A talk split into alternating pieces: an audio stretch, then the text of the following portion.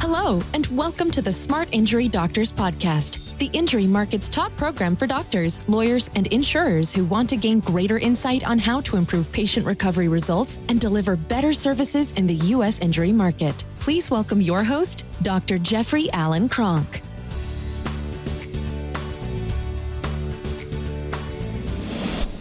Okay, doctors, what I want to talk about today is knowing the definitions of supportive care and maintenance care and knowing the difference of these.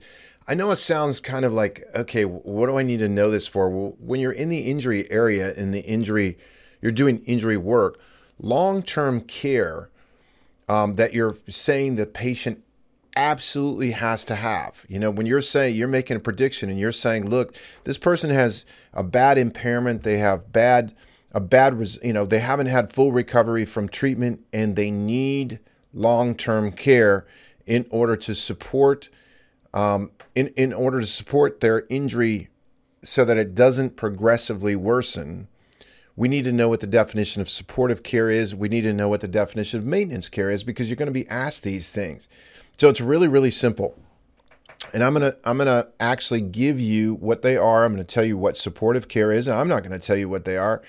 I think these definitions are pretty good, but I'm going to tell you what the definitions are from the chiropractic uh, position statement of the American College of Chiropractic Consultants from 2006. And I think it should be, you know, something that I look at it and say these are pretty good. So let's talk about long term supportive care. Long term supportive care is long term treatment or care that is therapeutically necessary. This is treatment for patients who have reached maximum therapeutic benefit, but who fail to sustain benefit and progressively deteriorate when there are periodic trials of treatment withdrawal. Supportive care follows appropriate application of active and passive care, including rehabilitation or lifestyle modifications. So, what that's saying, the condition that I can relate it to is like diabetes. You might have to do some sort of correction program to get the diabetes under control. Once the diabetes is under control, then you're going to do things that therapeutically support the diabetic to maintain a healthy level of blood sugar. And it's something that they don't feel or they can't do on their own. So they need additional help. That's what supportive care is. There are people who have injured their spines where, and it's going to explain a trial of treatment withdrawal right here in a second, but when after a trial of treatment withdrawal, they can't sustain um, the instability and the problem is too problematic. Now, this is not the majority of your cases are going to fall under what is called maintenance care. But on under the term supportive care, to further definition, supportive care is appropriate when alternative care options, including home-based self-care or referral, has have been considered and or attempted.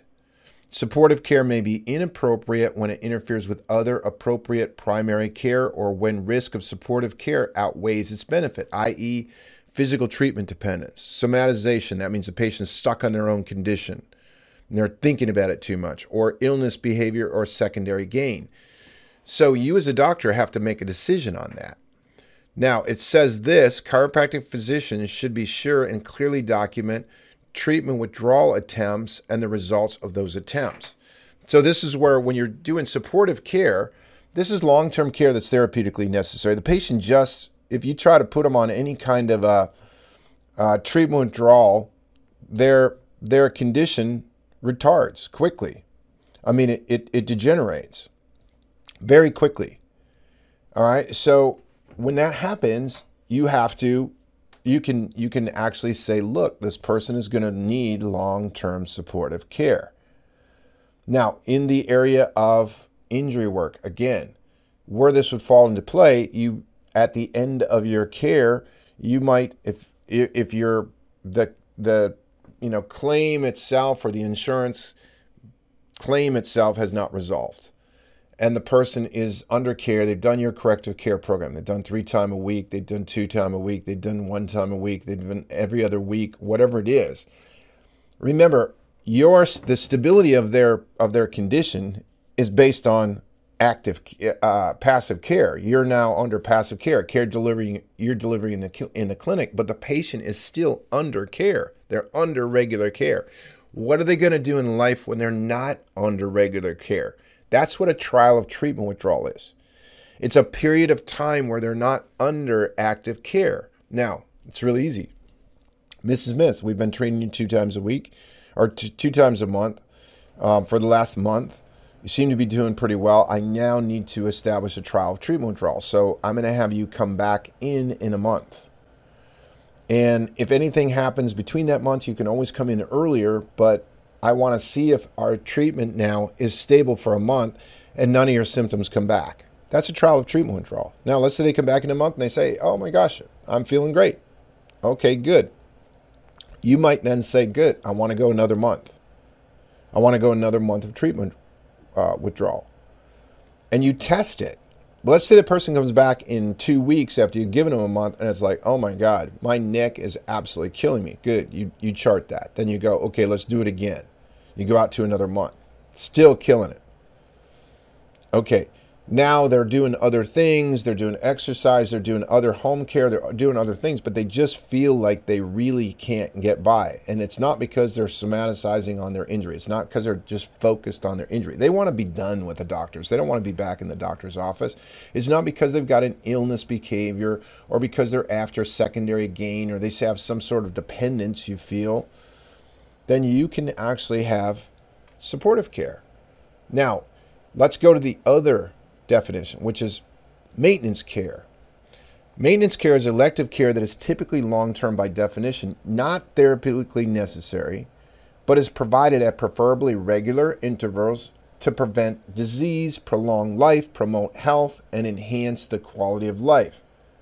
This care may be provided after maximum therapeutic improvement without a trial of treatment withdrawal for treatment to prevent symptomatic deterioration as it may be initiated with patients without symptoms in order to promote health and to prevent future problems. This care may incorporate screening evaluation procedures designed to identify developing risks or problems that may pertain to the patient's health status and give care advice for these. Preventative maintenance care is provided to optimize patients' health. So, coverage for preventative maintenance care is often dependent on the patient's contract language preventative care, when I was in private practice, preventative care was usually cash care. A lot of insurance companies would not pay for maintenance care. Um, so, maintenance care is just that. It's by definition not therapeutically necessary. So, if you have care that's therapeutically necessary, that's called supportive care. If you have care that's not therapeutically necessary, essentially, you're it, it's like, look, when you take vitamins, you're not taking vitamins to treat a disease normally. That would be called a, a, some sort of corrective or supportive care procedure. You're taking vitamins to avoid a condition, to improve health. That's what that's what preventative maintenance care is. So preventative maintenance care is oftentimes not covered by insurance carriers. So you just have to explain it. You know, when a patient says, "Okay, look, I want to go on a patient return as needed basis, and I just want to come back if I have a problem. Good, they come back when they have a flare up. That's not, that could be considered general care. Now you're treating the flare up. Preventative supportive care, where, where you realize they can't go without care and they have that flare up, that's supportive care.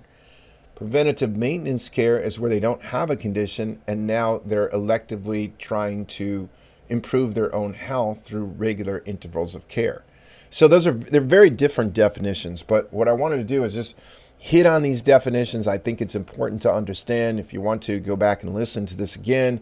The other thing you can do is we have these definitions posted right in the Smart Injury Doctors Practice Building Success Secrets Facebook user group. It's a private user group for doctors and lawyers where we put this kind of information out, where we put information out that you don't have. It's we don't put out what somebody's opinion is. We're putting out what has been written, and so you can get these right out on the uh, in that in that private Facebook group. You just look at Smart Injury Doctors Practice Building Success Secrets, and hit us up, sign us up, sign yourself up.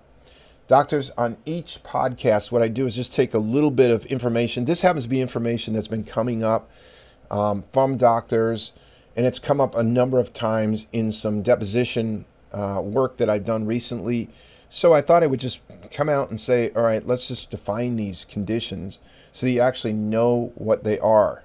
And I'm reading these conditions word for word right out of the position statements by the American College of Chiropractic Consultants. So, doctors, I hope this helps. Look, every one of these podcasts, short, sweet, and to the point. If you have questions or you want to find out more about our program, the Smart Injury Doctors program, just go to smartinjurydoctors.com, push learn more, and you'll get to where you want to get to, where we'll show you exactly what it is we do. Doctors, I, you can also call us at 800 940 6513. Doctors, I appreciate your time and your attention, and I appreciate what you do. You've been listening to the Smart Injury Doctors Podcast, the number one audio production show for professionals in the U.S. injury market that want to deliver better injury services to the patients, clients, or insureds they serve. If you like what you heard today, please leave us a review and don't forget to join us on our next program.